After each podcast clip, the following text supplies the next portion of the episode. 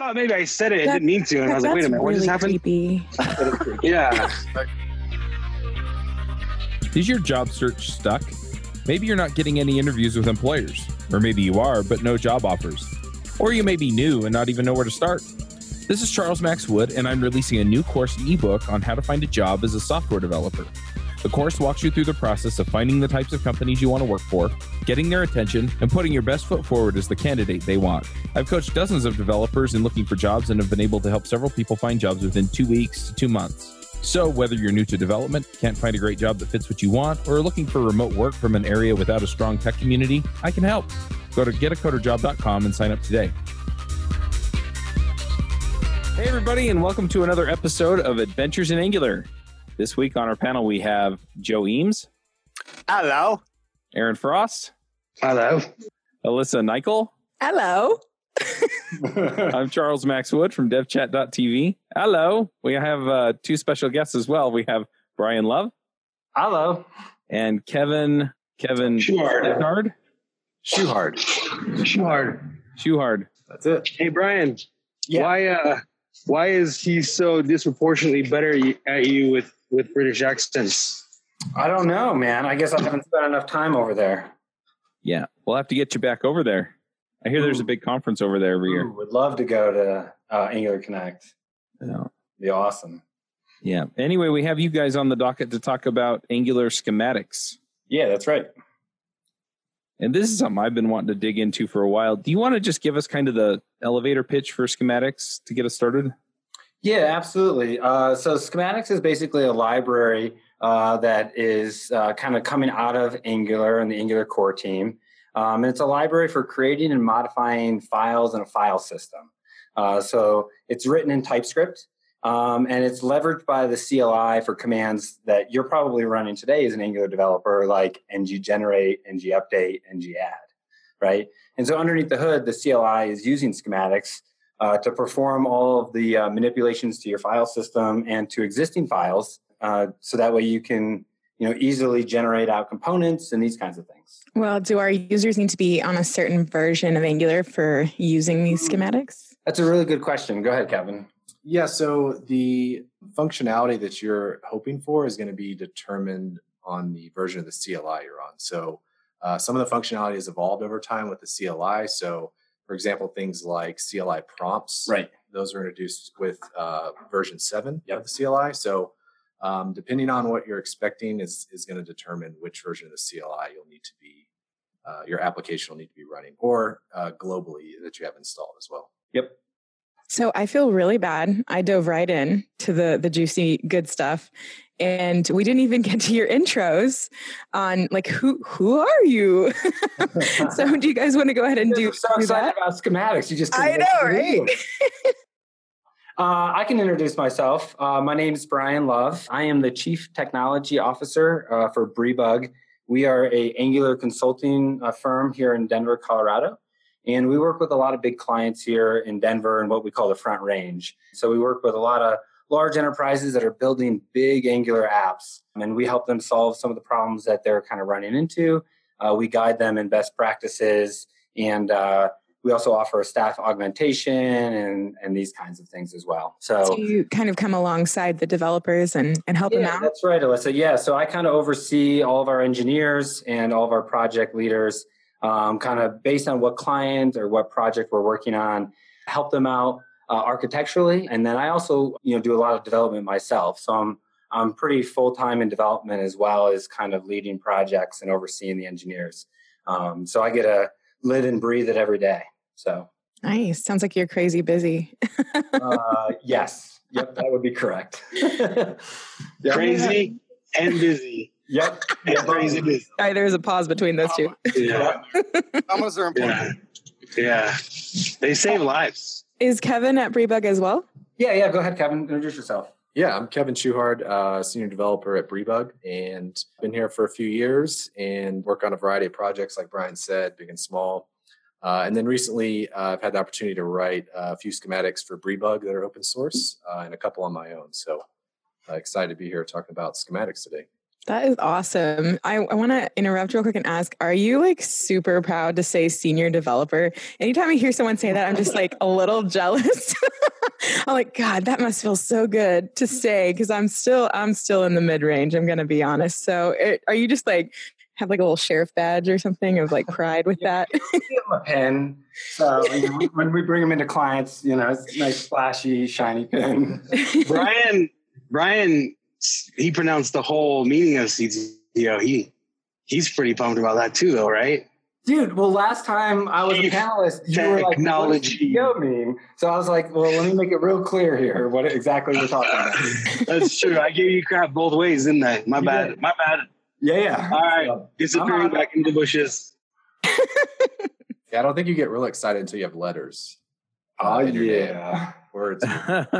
Oh, Like yeah. letters. but yeah, don't let Kevin kind of shy you away. He's uh, uh, seriously, I, I couldn't pump him up enough. A great guy to work with and uh, super smart and talented. And he's been doing a lot with schematics. And we both have kind of been playing with it a lot over the last couple of months. And we're just seeing, honestly, the power of what we're able to get out of schematics. And we're like, hey, this is a really cool thing. And we'd love to not just share this you know internally with our engineers and with our clients but kind of take this out into the community. I spoke up in portland on schematics. I've done a bunch here in denver and, and boulder and we just kind of want to get people familiar with schematics. And honestly you know if you're listening to this i don't you're not going to walk away from this podcast and you're not going to be able to like hit the ground running with schematics but our goal is really to inspire angular developers to start their journey with schematics and to kind of uh, you know, peel back the lid and take a look at schematics and the CLI and the power that's there and that's available to them. So, It's uh it gets a little trippy though, right? Like there's a there's a bit of a barrier entry to getting going. Is that true? yeah, go ahead, Kevin. Um, yeah, there is. You know, one of the the features that the schematics offer is that it gives you access to the abstract syntax tree or the AST from TypeScript, and so I think that can be probably the one of the big hurdles with getting going with schematics is you need to understand first of all what that is, and then second of all like how to read it, how to you know pull data from it, how to make decisions off of it, make updates, deletes, creations. How do you explain what AST is then? Like, do you have a simple definition or is it not easy? yeah, that's a good question. I mean, so AST, uh, you know, for our listeners, that's an abstract syntax tree, and it's basically, you know, if you open up a TypeScript file in VS Code, like you parse that with your brain, right? And you're like reading it, and there's functions, and there's like open brackets, close brackets, all this kind of identifiers and syntax, right? Well, an AST is basically the computer version of your brain reading that code, right? So it parses the code and it comes up with this tree uh, that kind of describes exactly what's going on inside the code, right? So you can you can really drill down and and get within, you know, certain identifiers, whether that's like an if statement or or whatever it is, you're right. So think about something that the CLI does when you generate out a component. It finds the nearest module, right, uh, to your component that you're generating, to that path, and then once it finds that module, it determines where the declarations array is, right? And it can add your component at the end of that array and do that, uh, you know, very deterministically and say, okay, this is exactly where it needs to go. And it knows that because it's looking at the AST and determining where that is in the file. Does that make sense? Does that kind of answer your question? yeah, it does. It's so it's basically just it's what all of the code is turned into. Or not is that is that a horrible way too simple? Yeah, that's not really a good way of saying it. I think it's it's how it's it, it's what the language looks like parsed to a computer. It's not what it looks like to a human. I mean, to humans it looks like what we see, but in order for a computer to follow it, Okay. yeah, it, it, it follows the AST. Does that make sense? Yeah. No, I just was going to say there's a there's a cool tool that um if anyone's sitting here listening to this podcast and saying, hey, you know what, what is the AST? There's a there's an online tool called AST Explorer. Yep. You can just go type some JavaScript in there, and it'll spit out an AST. So you can just like go console.log hello world and and it'll spit out for you an AST where you can see okay here's a function call the argument was a string that said hello world like and you can kind of see what or you can paste a whole angular component into the ast explorer right and kind of see what an AST looks like. And and so there's some, but it is a little bit of a bit to wrap your mind around, like Kevin said. And so I think I get what AST is now, but the relationship again to schematics was that schematics use AST to know what to do kind of thing. Is that is that correct? Yeah, I think that's correct. I think that's that's right. So um, imagine like you were going to write the schematics in order to inject, you know, a component that you're generating into that declarations array, right? You could probably do that without an AST using like maybe some regex or these kinds of things, right? But I, I think that that, you know, using a regex or kind of string manipulation, if you will, is a little brittle, right? We're using an AST is very systematic and very programmatic, and we can determine exactly where we want to put this based on the AST. And we can get the exact location in that file of where we're going to inject you know this string of whatever that component is yeah i mean if you're looking let's say we're trying to find the import statement uh, for a file. And uh, you know if, if you go the string matching route you know you have to have all these cases like is this is this being used in a comment? Uh, is this a variable name? Um, it's a really good all, the, all these different yeah. you have all these scenarios where an ast you can break it down by is it a declaration? Is it a comment? Is the comment before or after this line? Is this a variable? You, you can get that detailed exact uh, type information of the code that you're working with and, know precisely that this is an import statement and not only an import statement but the statement i'm looking for. And then you take you can take that once you found it and you can modify the tree to put new things in or take old things out and then you return a new ast and and the cli outputs the file the way that you provided the new AST, if that makes sense. So if you wanted to put a new thing in an array, you update the AST to have another thing in the array, and then you give the new AST back, and the CLI did that for you, if that makes sense. So that's kind of the relationship to AST and schematics. Yep. Um, you can also get that position, and you can also deal with strings as well. So then you can read the entire file into the schematic. Using the AST, you can find exactly at what position you want to insert your text, and then you can just you know you know string concat in your text there as well. So you can kind of do it both ways. So is it pretty easy to get access? I'm assuming to this AST, or is it like you have to include this whole other library? no, so it's actually just TypeScript, right? So um, okay. and you know again maybe just to back up you know, Kevin and I have definitely done a lot with schematics, but we are not the developers of schematics. And I would not claim to be like the expert on schematics. We just want to kind of share our knowledge here, just to be like super clear. But my understanding, and correct me if I'm wrong here, Kevin, is that's something that comes with TypeScript. So you can use the TypeScript, it's not the TSC compiler, but it's basically TypeScript. And you can get an AST back from a TypeScript, you know, file, basically okay. read the file and, and hand it off to this TypeScript which will then return back your AST. And you can play with that as well, you know, without getting into schematics or anything. If you're interested in ASTs, you know, check out that astexplorer.net. And there's a whole bunch of different like uh, AST parsers. Would you call them a parser? I guess. Yeah. Yeah, um, yeah they are parsers. Yeah. Right. Yeah. And so you can actually paste in your Angular, you know, component or whatever it is, uh, select TypeScript from the drop down, and then you can see the entire AST that comes out of TypeScript. Um, oh, that's awesome. From, yeah, yeah. So, so I just wanted to finish answering Alyssa's question. So when you get in the code and you're making a schematic, it, the CLI just takes care of creating the AST and giving it to you. So it's not like, hey, Alyssa, you have to know how to make an AST in order to do schematics. Oh, that's a good point. Sure. Yeah, they did. You just get an AST and then you can modify it or return it the exact same way you got it or or like but it's not like you know it, let's get level 300 and build asts based off of oh, code you know what i'm saying no way. No way. So, so it's a lot it's a lot simpler than maybe what what we made it sound like you just show up with your hello world schematic and you get an ast and then you can start buggering with it so to answer yeah. the question fully that's it and that's a really good point for anybody listening like you don't have to know all about ASTs and everything to get into this. And that this is kind of the complicated side of schematics, right? You can build schematics without getting into ASTs. And we could talk a little bit about that if you want. So that was with the regex or like string manipulation. That's what you're talking about.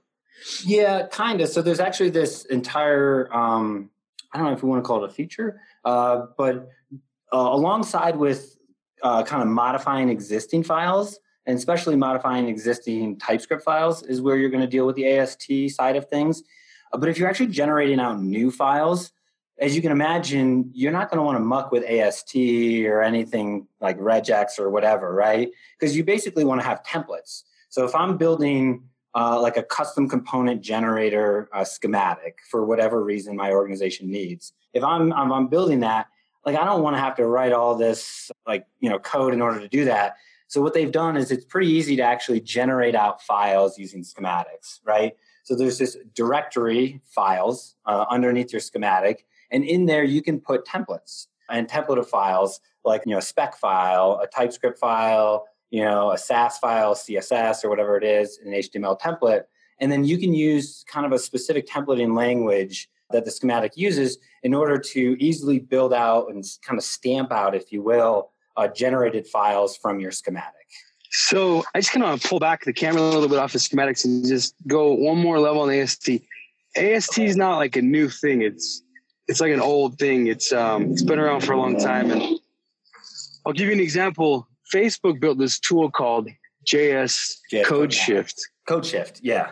Yeah, they call them code mods. When you write a script that runs through JS Code Shift, they call them code mods at Facebook. And and a few years ago, I was in Angular JS, and and I realized that the that the app would turn on a lot faster, and it would take a lot less time to start features if I used template inline template strings versus template URL.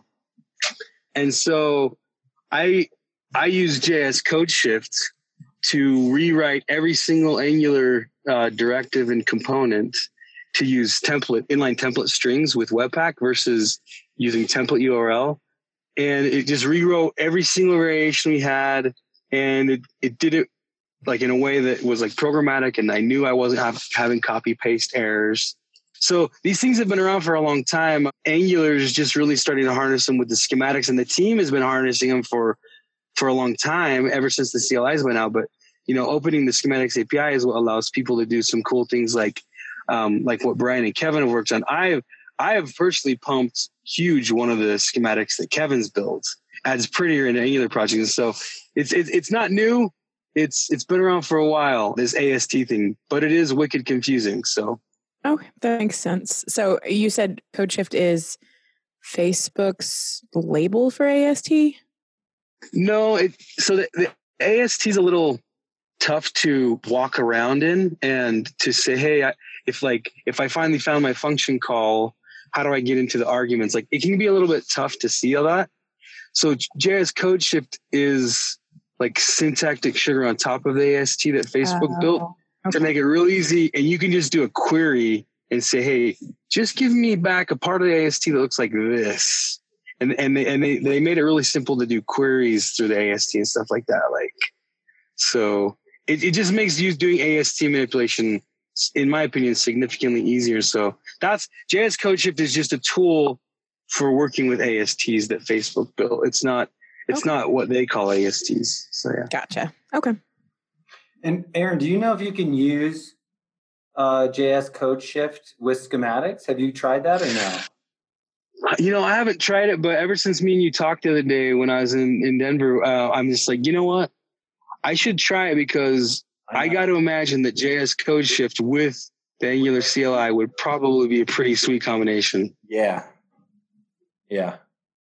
And if it doesn't work, we could talk to the Angular team about making it work because it, it significantly made it easier to work with AST when I worked with it. Yeah, because otherwise you're doing like some really nasty iterations and recursion to find what you're looking for. Mm yeah, like a lot of what people spend their time doing, like almost over half is just finding the part of the AST they want to manipulate. Right. And then they only spend half their time actually writing the code and the schematic they want to do. So it we it, it could afford to be um, improved, and and if JS Code Shift worked, it'd be amazing. That would be cool. Yeah, I, th- I, think there's an opportunity for a layer there, like you're saying, uh, abstraction uh, of some yeah, sort, right? Just yeah. that sits on top of the schematics that kind of opens up the API in a way that's understandable and valuable. Because, like you said, once you get once you get into updating uh, and manipulating the code, it's uh, that that's when you're like, oh, I need to I need to learn what AST is and how to work. All of a sudden, you're like drowning. You're yeah. like, oh my gosh. yeah. You were saying that you don't necessarily need to use AST in order to get into schematics and talking about uh, template stamping was the main key that I took away from that. Yep. Um, do you have any pointers? And I don't know if you have to back up any further than that for when people are getting started. Um, like if they're making the decision to like, hey, we're going to need to use AST, or no, not really, we're going this template route. Um, or is there like an even before step? Um, yeah, I think you know, like Brian said, there's um, there's kind of two pieces that we've encountered with schematics. There's uh, the adding of new files, and that goes back to the template route where you can, you know, give an arbitrary number of files or folder. You can do an entire folder or nested yep. folders, um, and then you can decide which pieces of those templates are um, going to be compiled, either to a variable name that you pass or some other functionality, and that can be uh, inside the file itself or even in the file name or the directory. So all those things are variables, and if you're just doing that um, I think that that's a, a, great place to get started, and it's uh, relatively easy to kind of get your mind around it and get a, a working example going. Um, when it comes to modifying or updating an existing application or file system, um, that's when you're going to kind of start uh, bumping into the AST and, and the way in which you need to work with it. You know, dealing with uh, finding the element, like Aaron was saying, and then understanding where it is, its position. Like those things come from the AST. And so um, when it comes to um, adding files, um, that's actually you know pretty straightforward. Pretty easy. Yeah, I'd say relatively speaking. Yeah. Um, and once once you get that, I think it'll kind of click. You're like, oh, this is this is easy. I, I can make a lot of files uh, with relatively low effort. Um, if you want to make you know system wide updates, uh, depending on the update, that's that's when you're going to get into the the specific cases of working with AST and understanding how those updates differ and what you need to do. Yep. So yeah, one thing that I'm uh, I'm kind of looking at as far as schematics go. I mean, sometimes it's JavaScript. I mean, most of the time it is JavaScript or TypeScript. But you did mention that you can actually just uh, drop strings in. So if I have something that's not JavaScript or TypeScript, maybe it's JSON or YAML or some other config file or things like that you can also create files with that stuff in it, right? Oh yeah, definitely. And actually like manipulating those files tend to be a lot easier than manipulating perhaps like code or you know JavaScript or TypeScript. For example, let's say you want to write a schematic or as part of your schematic, you're going to update or bump the version of something in package JSON, right? Mm-hmm. So that's that actually is fairly trivial. And correct me if I'm wrong on this, Kevin, but basically you just parse it, you modify that object, you know, you mutate the object, you stringify it, and you write it, and you're done. You know, it's four lines or whatever that is. And as you, you know, that's something that certainly as web developers, we're like, we're used to using like, you know, JSON and these kinds of things. But when you actually get into, again, you know, kind of modifying, you know, the source code, whether that's TypeScript or JavaScript, uh, that's where you kind of, you start getting into the AST and some more complex scenarios. So how does it represent the file system then? I read this article that you uh, put into the into the Google Doc that we sent you, and it talked about representing the file system as a tree, which is not an AST as far as I understand. Okay, so yeah, for the tree, when working with schematics, uh, they're generally structured uh, very similar. So you'll eventually as most examples, you'll uh, be returning a function, and that function is passed two arguments. The first one is the tree, which is sometimes also called the host, and the second argument is the context for the schematic. So you'll generally be working with the uh, tree most of the time, and the Angular team, uh, when working on the schematics, they provided uh, quite a few helpful methods uh, that allow you to, like kind of like we were talking earlier, that makes it uh, relatively easy to work with the AS tree, uh, AST and so those will be things like uh, read, uh, visit methods. Uh, there'll be update. Um, there's a recorder for recording modifications to the file system. Um, so by the time your your code hits this this point when working with the tree, you're making these modifications or updates uh, to the TypeScript AST, which is generally referred to as the tree. And so, uh, another benefit is that um, you can chain lots of methods together. You can um, return uh, asynchronous uh, changes to the tree. Right. So the tree can changes can uh, return observable. Uh, and you can compile up all these changes, you know, whether it's one or a thousand. Um, and if, uh, let's say, on step 12, uh, something blows up uh, maybe you know unexpectedly, uh, you don't have to have any logic in your schematic that rolls back all those changes. And so it, it processes all this in memory um, and gives us kind of the benefit of like maybe a SQL transaction where you can roll the uh, whole thing back, roll the whole thing back, and, right. and you don't have to do anything. It's just going to do this for you automatically. Um, but it's just a nice a nice benefit of working with an AST, AST and having this run uh, in memory in the way that the um, Angular team has architected this is that if anything goes wrong at any point in time, uh, the schematic will just fail. Uh, and you can catch that and provide errors, but you don't have to have any logic that kind of undoes undoes all of the previous changes you've made to a potential file system and you can actually play with that yourself, right? I mean, think about the dry run flag, right? If I do ngg component or, whatever I'm doing, and I do you know dash dash dry run, it'll output and say, oh, I created these files or whatever it is, but it actually doesn't commit that to the file system. Um, again, to Kevin's point, it's kind of running. You know, this tree is kind of in a virtual kind of context and that it's executing in, yeah. and it's not until you actually commit all those changes that it actually writes out all the the changes to the file system, whether, whether that's adding files, you know, removing files or updating files. Makes sense to me.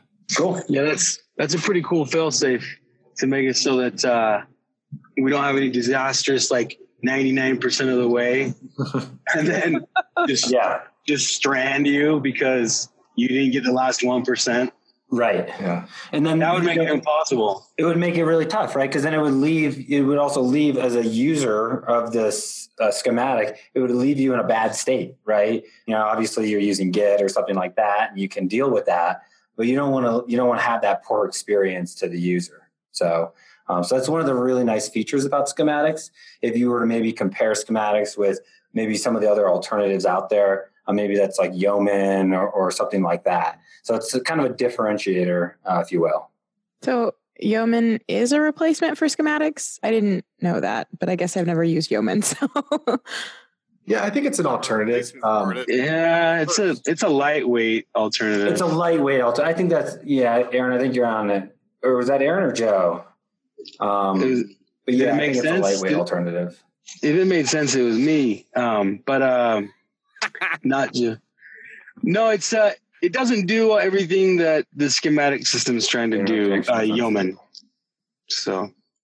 Need to create a complex enterprise Angular application? Angular Bootcamp is an intensive three day workshop class to learn the basics of Angular through sophisticated techniques for real world applications. We target Angular 6 and the recent versions, with much of the curriculum is suitable back to Angular 2. Or go beyond the three day class with a consultation or project launch with Oasis Digital, the team behind Angular Bootcamp. We can assist your team or launch your project with advanced Angular topics including scalability, data flow, state management, full stack product design, and more. Contact us for a private class at your location or buy a ticket for public classes in various cities around the US and occasionally in Europe. Online live instructor training is also available at angularbootcamp.com.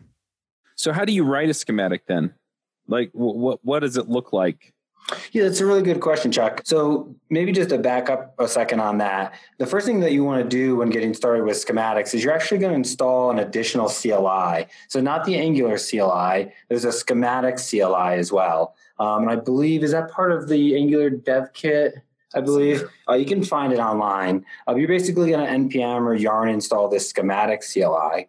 And then using the schematic CLI, you can create a blank project. And it's kind of like the equivalent of ng new, right? So you do schematics, blank, and then you give it a name. And that'll create a blank project for you to kind of get started with. So it'll create things like the package.json. It'll create a source directory with your index.js file or index.ts file. That's kind of your entry file. Um, there's also a file called collection.json that kind of defines all of the schematics in your collection. Um, so the first thing you're going to want to do when uh, you, if you're going to get started building a schematics, is to actually install the schematic CLI and then generate out that blank project. So it's like a schematic schematic. It's like a schematic schematic. Exactly. exactly. It's freaking meta, bro. Yeah, dude. and I, real quick, while, while we're talking about that schematic CLI, um, there's also another really uh, helpful feature in the schematic CLI. You can actually generate out a sample project that they have as part of the schematics uh, CLI. So that instead of doing schematics blank, and this is kind of what you're getting at, Frosty. It's it's the command is literally schematic schematic, um, and that'll create a, a demo project which has a lot of really good uh, like code that you can kind of study and see how they're doing things. I think there's four uh, schematic um, schematics in that collection that it generates out. Um, and each one kind of builds on the other one. Uh, and you can use that as a way to learn schematics as well. So it's kind of a fun little sandbox kind of um, playground for you to kind of get started in as well. So who built that? That's pretty cool. Well, that's part of the schematic CLI. Yep. So I imagine Hans uh, built that as well. So I know that. Uh, so Kevin, I know you did something the other day to give me like a sandbox for my schematics. What's what's your thing that you built the other day?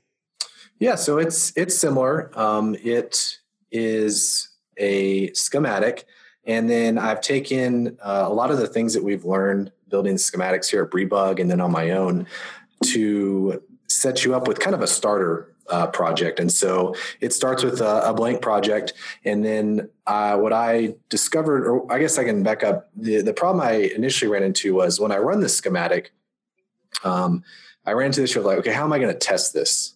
How am I going to see what how it's translating from the schematic code to you know on my file system because at the end of the day these are making changes to our application and so uh, I was running up in the issue of how do I how do I visually see what's going on? Like I, you know, like a lot of people, I'm, it's I'm a visual learner. I want to I want to you know test and assess and see what's what's happening. So uh, what I did was uh, alongside the schematic code as a sibling, created a folder, called it Sandbox, and then I put I basically ran ng new inside that Sandbox folder just to have a blank uh, Angular application. Uh, and then that, along with uh, some you know yarn or npm scripts i set it up in a way that you, i can uh, build the schematic uh, reset the the git repo the, the sandbox, sandbox. To, to, its checked in state Yep. and then execute the schematic against that sandbox so i'm building it locally and then running it locally and by version controlling that sandbox it's very easy for me to pull up my editor and see a git diff of the changes that were made or done Yeah. or added or or whatever the schematic does.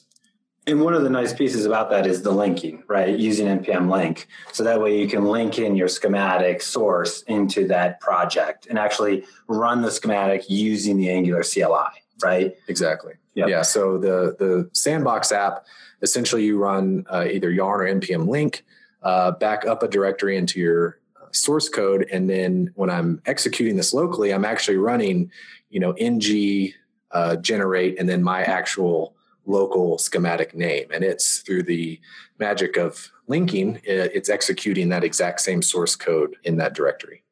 So it makes it easier so I don't I don't have to like change one line, redeploy to npm just to test my crap. Like you're using Yeah. npm link.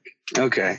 So you're just you're just taking some lessons learned and you're being like, hey, this is how Kevin says you should do it. And I've I've hit my head on the wall a couple times for you, and here's some lessons for free. Yes, yeah, I, I packaged up all that, uh, all that hard, all those, uh, you know, difficult uh, testing scenarios, and and found something that works. And it's it's a pretty nice developer experience um, to be able to test really quickly and see the changes. And again, it's nothing. There's no magic. I'm not doing anything that anyone hasn't done before, but I've kind of just put these uh, practices together in a in a repository and made it, you know, pretty a pretty pleasant experience for you know testing and developing schematics. Is it called Schemagic? Ooh, I like that. Oh my. Dog. Dude, that's good.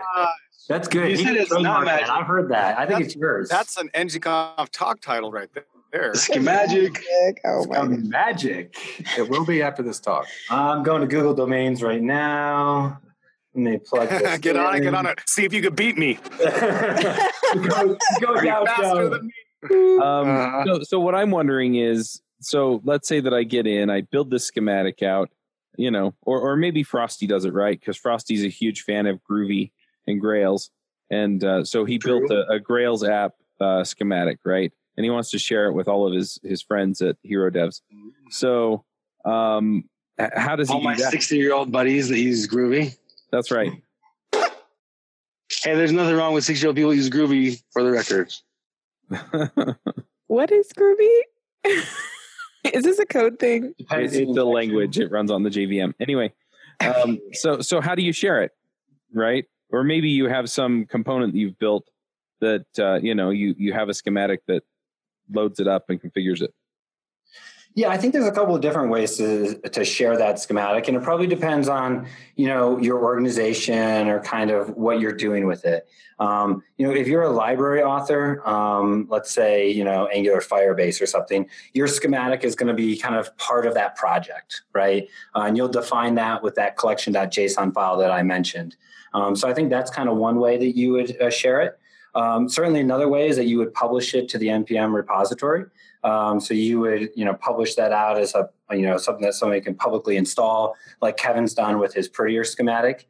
And then another way that you might share it is, you know, internally to an organization, and you could do that either through just like, uh, you know, using a Git repository and pointing that as a dependency in your package.json, or having some sort of internal uh, repository server like Artifactory or something like that. So pretty much any other way that you would publish uh, a package to make it consumable by other people. Um, so it kind of depends on which avenue uh, is best for you or your organization and that kind of thing. I hate those answers. oh, I guess I guess for for mass publishing though, uh, can I just put So- it in an npm package and then include Yeah. it somehow in the CLI? I guess that's my question. No, so there's actually a problem. Like I think Chuck's wanted to know, Brian, discoverability. Yeah, that's something we were just talking about yesterday, right? Yeah. Yeah, because right now, like discovering, like let's say, you know, Kevin's made this really awesome schematic for uh, Prettier, but how do you know about it, right? Um, and right now, there's kind of only one avenue to learn about those uh, schematics that are available, and that's using the Angular console that the Nrwl folks have put together. Um, and you can submit a PR against the Angular console source code, and you can add your schematic into that I think they call it extensions, I believe is the tab or the button uh, in the console. And then you could go into the Angular console, you know, click on add or remove CLI extensions. And then there's a schematic that you can then install and, and add. Gotcha. Yeah. I'm just gonna touch on Kevin's schematic for Prettier. I think it's my favorite of all the schematics. I literally pumped that schematic. I don't I don't know if I've ever pumped a library as hard as Kevin's schematic. Straight up. I've I've spoken about it on like three continents. Like it's pretty crazy. Yeah, I think it's a really good one. Uh, one of the other ones, you know, I guess to kind of toot our horn here, one of the other ones that we've built uh, and published, you know, um, as a Briebug team is our Jest schematics. So we're big fans of using Jest over Karma uh, to do unit testing for our clients and for our large uh, Angular applications that we're building. And so we've got uh, a schematic out there that you can just uh, ng add Jest, right? And that'll basically swap out Karma with Jest and wire up everything for you. So then you can just run npm test or yarn test, and it'll use Jest instead of Karma to run all of your tests. So uh, that's a pretty cool one as well to check out. And I mean, while we're talking about you know other schematics, I think you know a handful of the libraries uh, certainly have schematics. Obviously, we've seen Material uh, demo their schematics on stage at ngconf, and those are very cool and getting better. And then there's also schematics by libraries like Ionic and NativeScript as well. Is there another one too? NGRX. And then NGRX, that's right. Yep. So the NGRX team also has schematics. And then Nrwl, they have their schematics as well. So there's definitely a, a bunch of them out Yeah. there that are really valuable, but it's still kind of hard to discover and find them. So one schematic that's really important is there's these update schematics where library authors can provide an update, an upgrade script from one version of their library to another. And like the Angular team in the CLI, they've built in support to like get those discovered in your project. So like the project I was on a few months ago, I needed to upgrade from five Angular five to six. So I ran ng update and the CLI was like, hey, these two libraries you have have upgrade schematics that you need to run. And so I was able to just say ng update these ones as well. And then those things ran their update script. So there's actually a lot of support for schematics, even in the form of updates, because that's where a lot of the schematics become really handy. Like one is scaffolding out new things, but the other one is the ability to update someone from one thing to another or from one version of a library to another is another really powerful story for schematics. So those those exist as well. Like, and one of the things, one of the libraries I was working with was Clarity by the VMware team, and and yeah, like they had some breaking changes, so they made a schematic to fix it all for me, and then uh, I just ran it, and the upgrade, even with the breaking changes, was really easy to deal with. Yeah, that's awesome. Yep. All right. Well, anything else we should jump on with schematics then? So do you just, if you want to include it, you talked about doing an npm link if it's one you're working on, but if it's something that somebody else is using, do you just npm install it, just have it in your package JSON, and then it's just there? Yeah, right now there's there's two different ways to go about that, and the typical way that you would install any other package, you would you know run npm install the package name, uh, add it as a dependency. You, you can do this globally as well, and then you can run ng you know generate for example and run that package. The other way you can add a add and execute a package is with the ng add command. And that's going to kind of do two steps for you. It's going to both install it and save it as a dependency of the application. And then it's going to run the schematic that is tied to the ng add key. And so in that, Brian mentioned a collection.json earlier. That's where you can define all of the schematics in your collection or in your schematic uh, package name. You can have multiple schematics to run by name.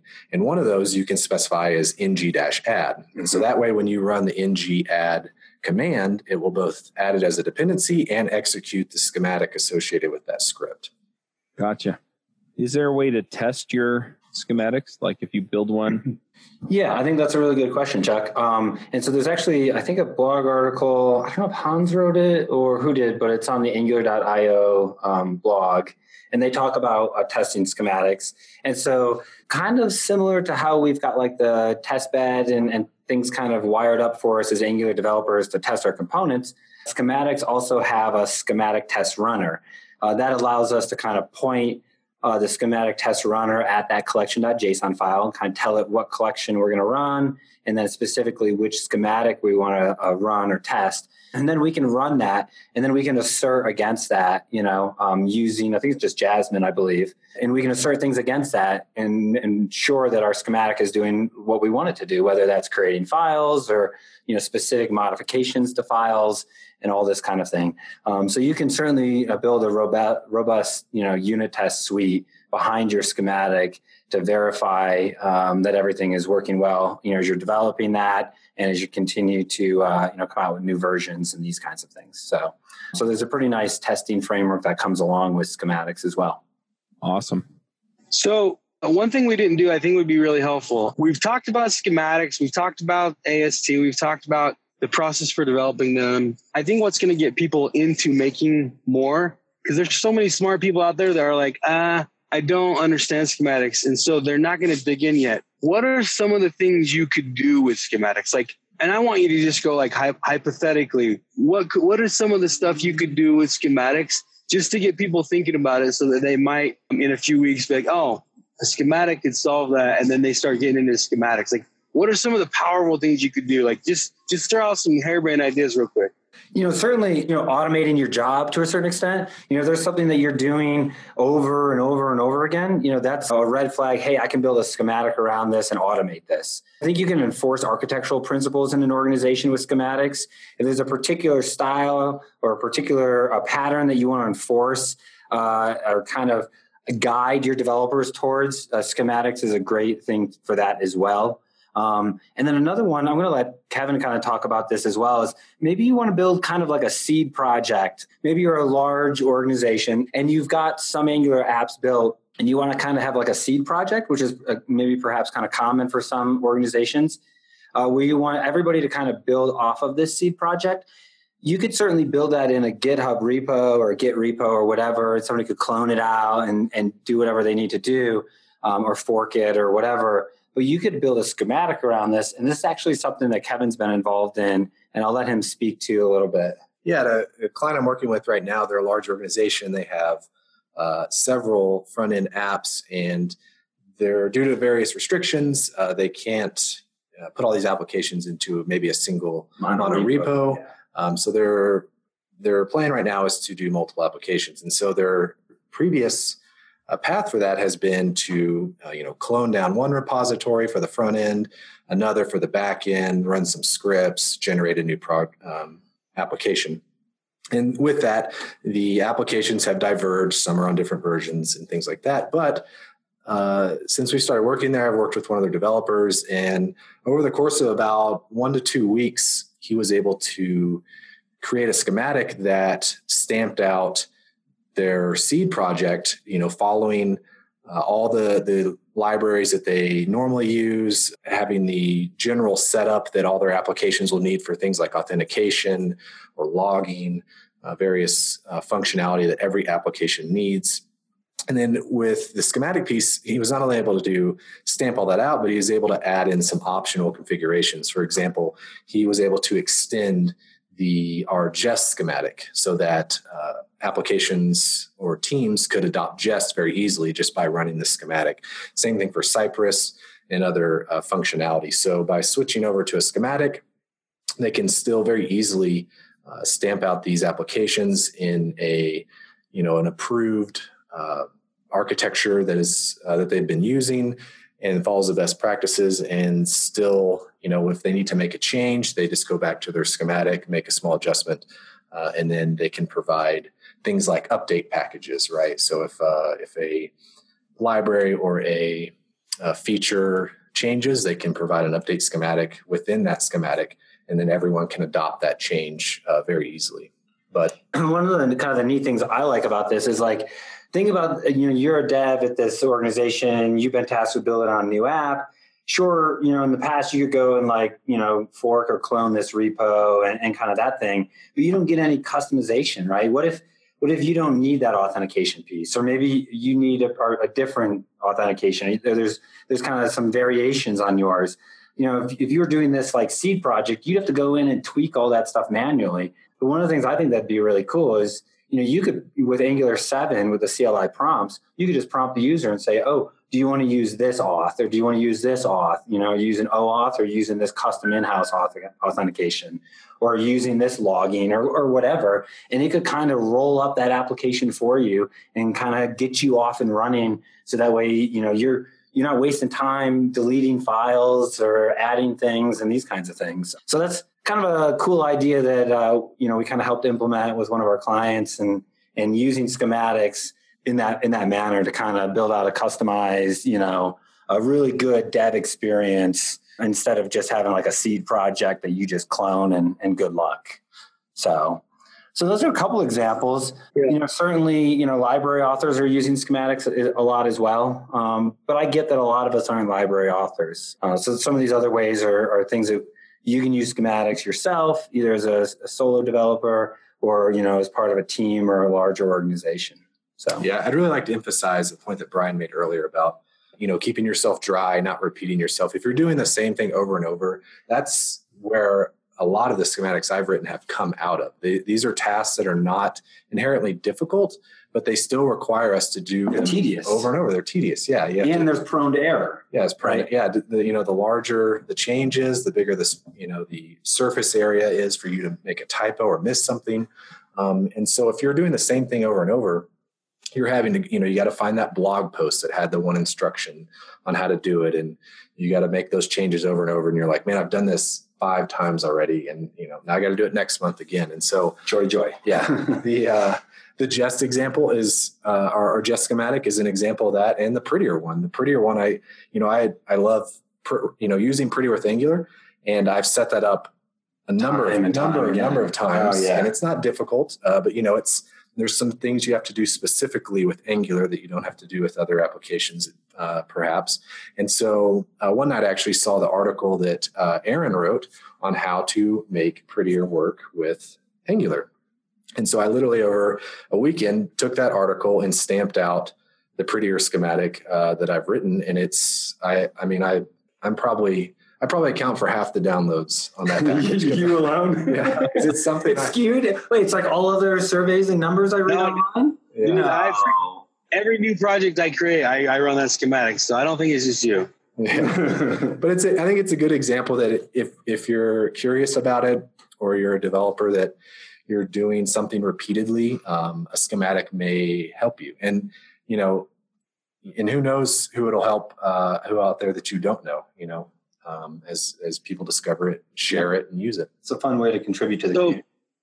So I think if if you've got something that it, it's a little bit tedious to install for the first time, I think it makes sense to get a schematic for whatever you're doing, whether you're installing Jest for the first time or Prettier, or you're installing, um, you know, Cypress, but it's not that hard. Clarity, or Yeah. yeah, exactly.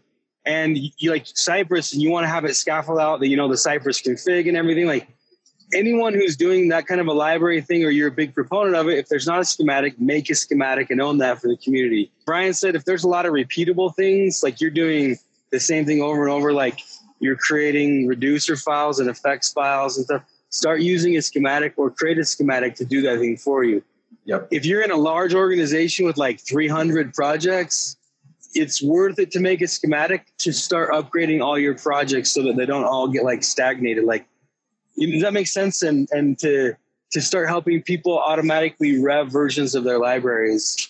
You know, like if somebody if if you're using Lodash the wrong way and you can make a schematic to help your organization use Lodash the right way, then make a schematic for that. But um I was going to say refactorings, but yeah. yeah yeah refactorings is huge that's you know modifying files with refactorings that's where i've gotten um, huge amounts of uh, benefit off of working with ast and so yeah if you have if you have some pattern that you think people should be using make a schematic to help people get over to your to your you know your way of thinking. So there's really quite a bit of things that you could uh, that you could do with schematics. And I'm, and I'm only pointing all this out so that people start thinking about, hey, what could I use a schematic for?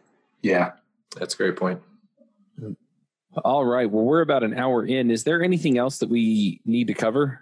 I, I just don't want to leave anything off if it's important or, you know, people are going to really miss it. I feel like we've done a good job. Yeah, I think we've done a good job kind of introducing schematics.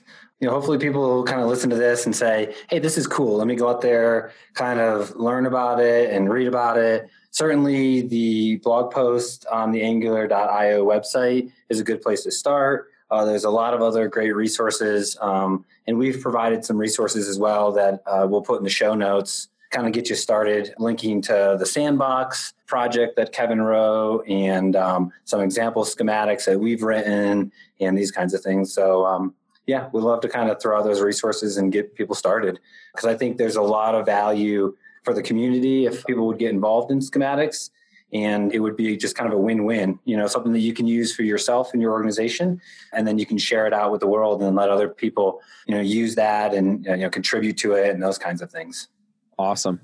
All right. Well, let's go ahead and do some picks. Do you run your own freelance business? Or maybe you're thinking about picking up some business on the side?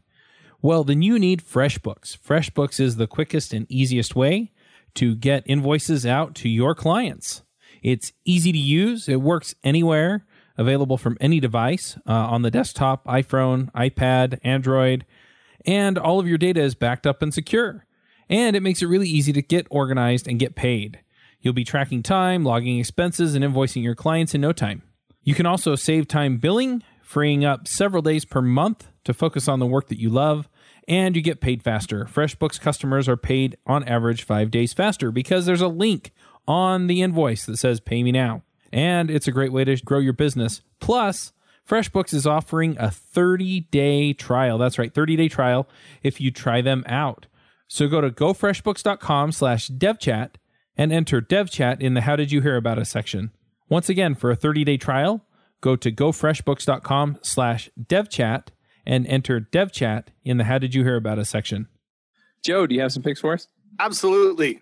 So uh, for my first pick, I absolutely want to pick Brian Love because he bought that darn Star Wars picture that I wanted so bad. it's legit Brian and I were hanging out into an art shop with some amazing Star Wars art. Brian, he put down the money and bought that amazing Star Wars art, and it's so cool. And you absolutely should tweet out that picture again, just so that people can go out and check it out and see how cool it is. I will. I will. It's very cool. My wife is a huge Yeah. Fan, so it wasn't just for me. So I, I got some brownie points on that one. Nice. So, um, yeah, that's my first pick. My second pick is going to be the schematics that uh, Briebug has put out, right? Like uh, Kevin and Brian, uh, you guys' work has been awesome. The the prettier and the um, the Jest schematics specifically, loving those. So just great work for contributing to the uh, open source community at large and the Angular community. That's pretty freaking awesome. And then uh, my final pick, we I'm, I know we've already mentioned this before, but ngconf uh, is releasing the whole the big talks in short form versions. They're like three minutes long on YouTube. It's called ngconf minified. And so whole talks are being cut down to about three minutes. So you can check them out, get an idea of whether or not you want to watch the whole talk, or if out of three minutes you can get enough. But it's a way for people who just don't have time to spend 16 straight hours watching talks can actually get the gist of what a given talk was about. So I'm really excited about it. Put out to a week, and we'll we'll be doing this for the foreseeable future at least. And that's my final pick. Awesome. You should look into putting those on Alexa briefings. Just throwing it out there. That would Alexa be awesome. briefings? Yeah, that would be awesome. Yeah. Why do you why do you guys know what that is, but I don't? What I don't know what that is either. So essentially, what you Oh my do- gosh! Do you hear Alexa in my background? I Alexa. I, I have one in my office too, and I it didn't come on, but uh, so you can tell the Amazon Echo to um, play your briefing in the morning, and you can add skills that that give you a different briefing. So if you're into particular brand of politics, or if you want news on the local area or weather or things like that, you can add all those things to your briefing. And so um, ngconf could create an ngconf skill and add an ngconf briefing to your briefing, and then um, you know each day when you got your briefing, it would play the three minutes of the talk. That's cool. I love it. Brian, did you just search for angularbriefing.com? I did. I did not. I think I, I thought I heard keyboard. I, I figured that's what was going on. Brian, the first step is admitting you have a problem. you, you caught me, man. You caught me. Shoot. All right, Aaron, what are your picks? All right, I'm gonna pick first pick. This is serious pick. I'm gonna pick ice fishing. You fish on the ice. I'm picking it. I've done it since I was a kid and I love it. Second pick, smoking trout you caught on the ice. Um, I've been doing it.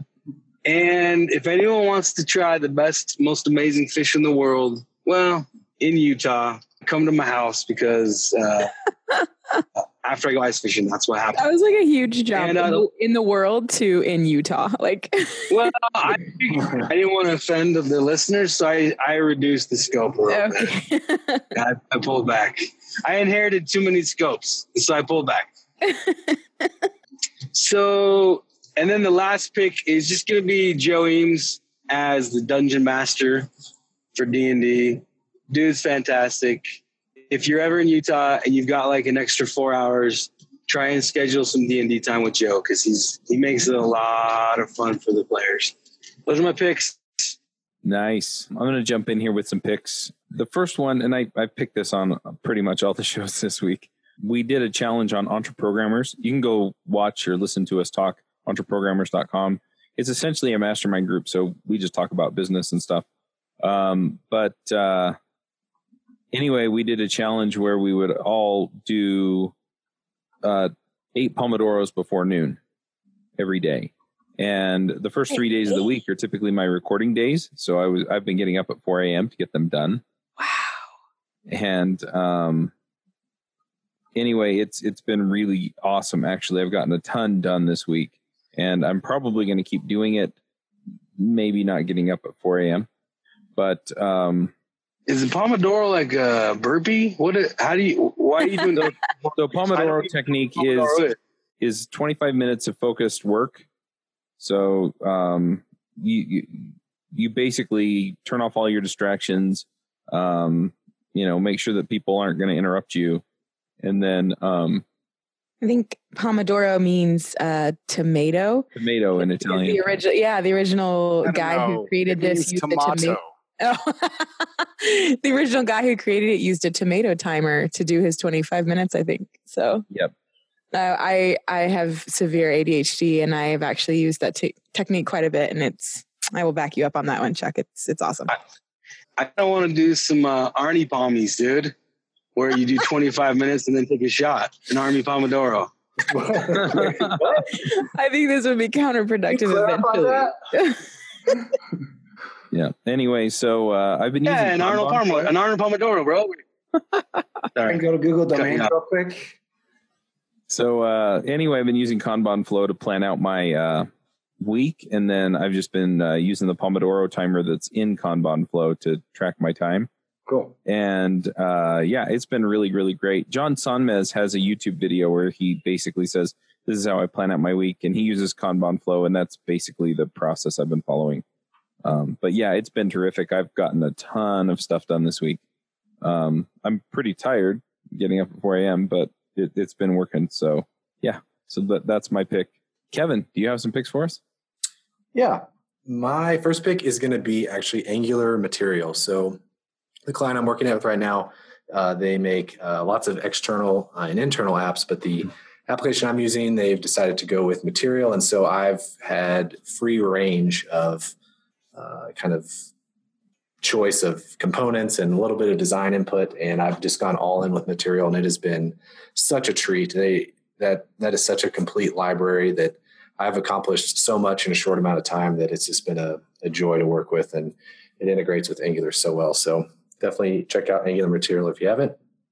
And my second pick is going to be just open source projects in general. So I've with these uh, latest ones with schematics, it's just been really fun and rewarding to make a schematic that other people can uh, you know get a benefit from as well. And so I encourage everyone to think of a project, either big or small, to put it out there for the community and see if you can provide some value and help people out. Nice. And Brian, do you have some picks for us? Yeah, I got two picks for you. I don't know if everybody's seen on Twitter this uh, last week, but it looks like uh, Angular team posted out that we've got over one and a half million visits now to Angular.io. I think that's in a 30 day time span. Um, so I think that's a huge deal. I think um, so. My pick is kind of the community and thanking everybody. Um, certainly, ngconf and the videos that ngconf produces have been just instrumental to me learning. Um, and then part of that, definitely one big uh, big shout out to Jesse Sanders, our CEO, who nominated me to be a GDE and has really kind of helped mentor me in Angular uh, over the last uh, several months and year. So uh, definitely a huge thank you to the Angular community, uh, you know, to the panelists here on this call, and uh, to everybody that's out there just putting out great stuff. Uh, that we can all learn from and and become better developers on. And then my second pick is uh, we're putting on a pretty cool event here in Denver. I know this is kind of local, um, but on January 17th, we're doing what's what we're calling an evening of Angular. Uh, and Joe and Aaron, you guys know about this, right? Because you guys have come out and um, spoken at our evening of Angular events. Um, so pretty cool, pretty fun. Uh, we rent out an entire movie theater. Uh, we have food and you can get drinks if, if you want or whatever. Um, and then we invite out a whole bunch of speakers uh, to kind of bring the entire Angular community together here in Denver in the Front Range to learn from people and to meet people and get to spend time with people that you know maybe they can't get out to NGConf or or what it whatever it is. Um, and so we're bringing in some really amazing speakers uh, like Bonnie Brennan. And Sam's coming out. We got Brandon Roberts and Mike on NGRX. Uh, we've got Kim Maida, I think is how you say your last name, uh, and then Lukas as well, uh, Lukas Ruebbelke. Uh, so very pumped about that. Looking forward to that event. And uh, if you're listening and you're in the uh, Colorado area, uh, it's definitely something that you don't want to miss. And we don't make any money off of this. We actually donate all of the profit uh, to a local nonprofit uh, that helps. Um, we've done mostly like kids in technology lately. Um, so it's a great event. It's a lot of fun, great opportunity to learn and meet people, uh, and for a good cause. So definitely check it out. Yeah, I they they brought me out for one too. It was a lot of fun. Oh, that's right. I'm sorry, Chuck. I forgot. No, no, it's it's all good. I'm just I'm just kind of saying if you if you get a chance to go, go because it, it's a ton of fun. And I would totally encourage like other communities and areas to do it. It's a lot of fun. You know, we uh, it's pretty cool. You just plug an HDMI cable into your laptop and you're projecting on this massive screen behind you. Um, and it's a really great way to just kind of hang out and a little more social, but also fun and a great way to learn. So, yep, Very Uh, cool. Chuck, can I throw in one more pick? Go for it. All right, this is a pick that um, it's important for the Angular community. I think um, there's NPM.js is doing a survey right now, and Oh, they're right. they're asking a lot of questions about you know your use with npm and also just your general use of javascript and um, i'm not sure how active the angular community gets in these polls but um, there's several metrics that say you know angular is getting a lot bigger but um, then there was the state of js that said which was an actual poll unrelated to really any tool system and and they're saying Angular is getting smaller. And um, so I just wanted to encourage everyone head out to npmjs.org and take their survey and you know talk about you know if you don't like Angular, I mean say that, but but the Angular community needs to start taking these polls a little bit more seriously. So that's my last pick is the uh, the npm.js JavaScript survey. Awesome. All right. Well, I have one more question, and that is uh, for both of you. How do people find you online? yeah, cool. Go ahead, Kevin. Probably best way is uh, Twitter, and I'll put my uh, my handle in the show notes, but it's just my full name, Kevin Schuchard, and uh, I also have a website, kevinschuchard.com. Uh, but that's where I'm most active is Twitter and my blog. Cool. Uh, and then you can find me on Twitter as well. I'm Brian underscore love. So that's Brian with an I. Uh, so you can follow me, and uh, I tweet a lot about Angular and JavaScript and related technologies.